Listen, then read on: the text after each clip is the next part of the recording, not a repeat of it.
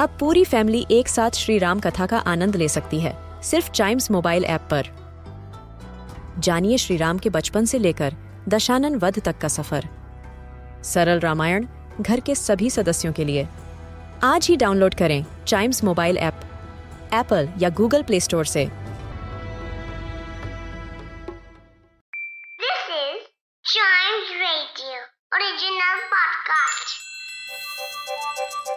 हर दिन की एक कहानी होती है।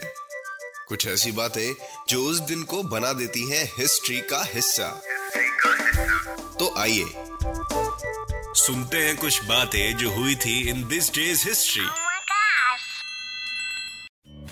This day's history में आज हम जानेंगे एक ऐसे इंसान के बारे में जिनकी एक आदत की वजह से उनका नाम इतिहास के पन्नों में दर्ज करवा लिया गया। और वो आदत क्या थी? बताएँगे बताएँगे ज़रूर बताएँगे। फिर हम बात करेंगे ऑस्ट्रेलिया में एक ब्लू माउंटेन के बारे में। Right right. वेल well, उस ब्लू माउंटेन के बारे में पूरी बात नहीं है लेकिन उस ब्लू माउंटेन को किसी ने पूरा कंप्लीट कर दिया था आज। उसके बारे में बात है। दोनों बताएँगे आपको टेंशन लेने की कोई ज़रूरत नहीं है। फिर हम आगे बढ़ेंगे और जानेंगे मेडिसन स्क्वायर गार्डन के बारे में। मेडिसन स्क्वायर गार्डन जहाँ पे आप बहुत कॉन्सर्ट्स भी सुनते हैं, वहाँ पे होते हैं, वहाँ पे थिएटर्स भी होते हैं प्लेस भी होते हैं बड़ी बड़ी यू नो स्पीचेस भी वहाँ पे हुई हैं। तो क्या था वो? कब था वो? वो भी जानेंगे।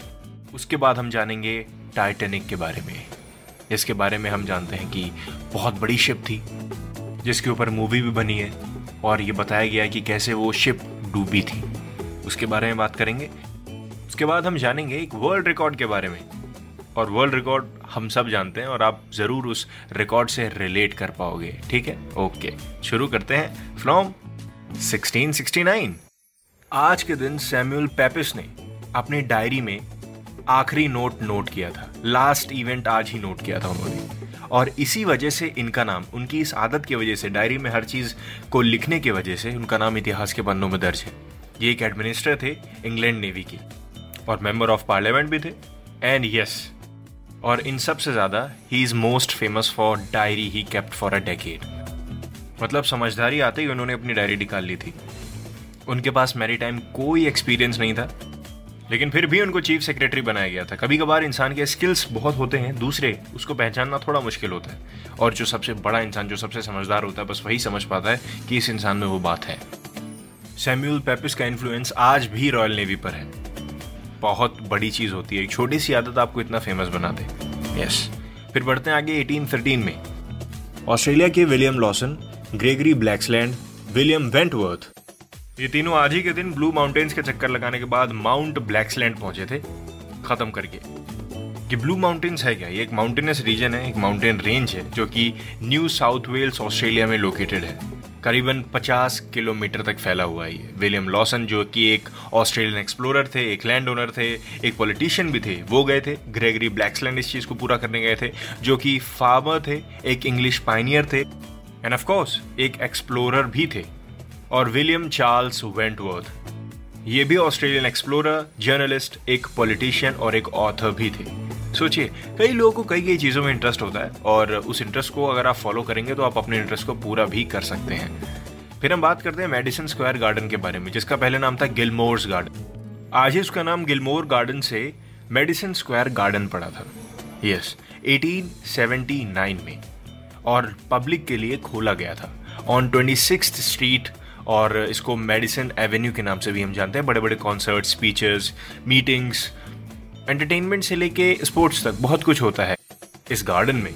फिर बढ़ते हैं आगे 1911 में। आर एम एस टाइटेनिक आज ही के दिन लॉन्च की गई थी बेलफास्ट से। बेलफास्ट नॉर्दर्न आयरलैंड और टाइटेनिक के बारे में तो हम सब जानते ही हैं। One of the biggest ship of the era जिसके ऊपर मूवी भी बनी है और ये दिखाया गया है कि कैसे एक आइसबर्ग से टक्कर खा के उसमें चेंजेस आने चालू हुए और वो कैसे धीरे धीरे धीरे करके डूबी। दो दिन लगे थे उसको डूबने में। इतनी बड़ी नाव थी वो। उसके बाद बढ़ते हैं आगे 2008 में। हुसैन बोल्ट आज ही के दिन उन्होंने 100 मीटर स्प्रिंट का रिकॉर्ड तोड़ा था। 9.72 सेकंड्स में। वर्ल्ड रिकॉर्ड बना दिया था वर्ल्ड रिकॉर्ड हुसैन बोल्ट को तो हम सब जानते हैं, फिर भी जो नहीं जानते हैं, आपको बता देता हूँ मैं। ये एक जमाइकन रिटायर्ड स्प्रिंटर हैं और ये दुनिया में greatest sprinter of all time के नाम से जाने जाते हैं।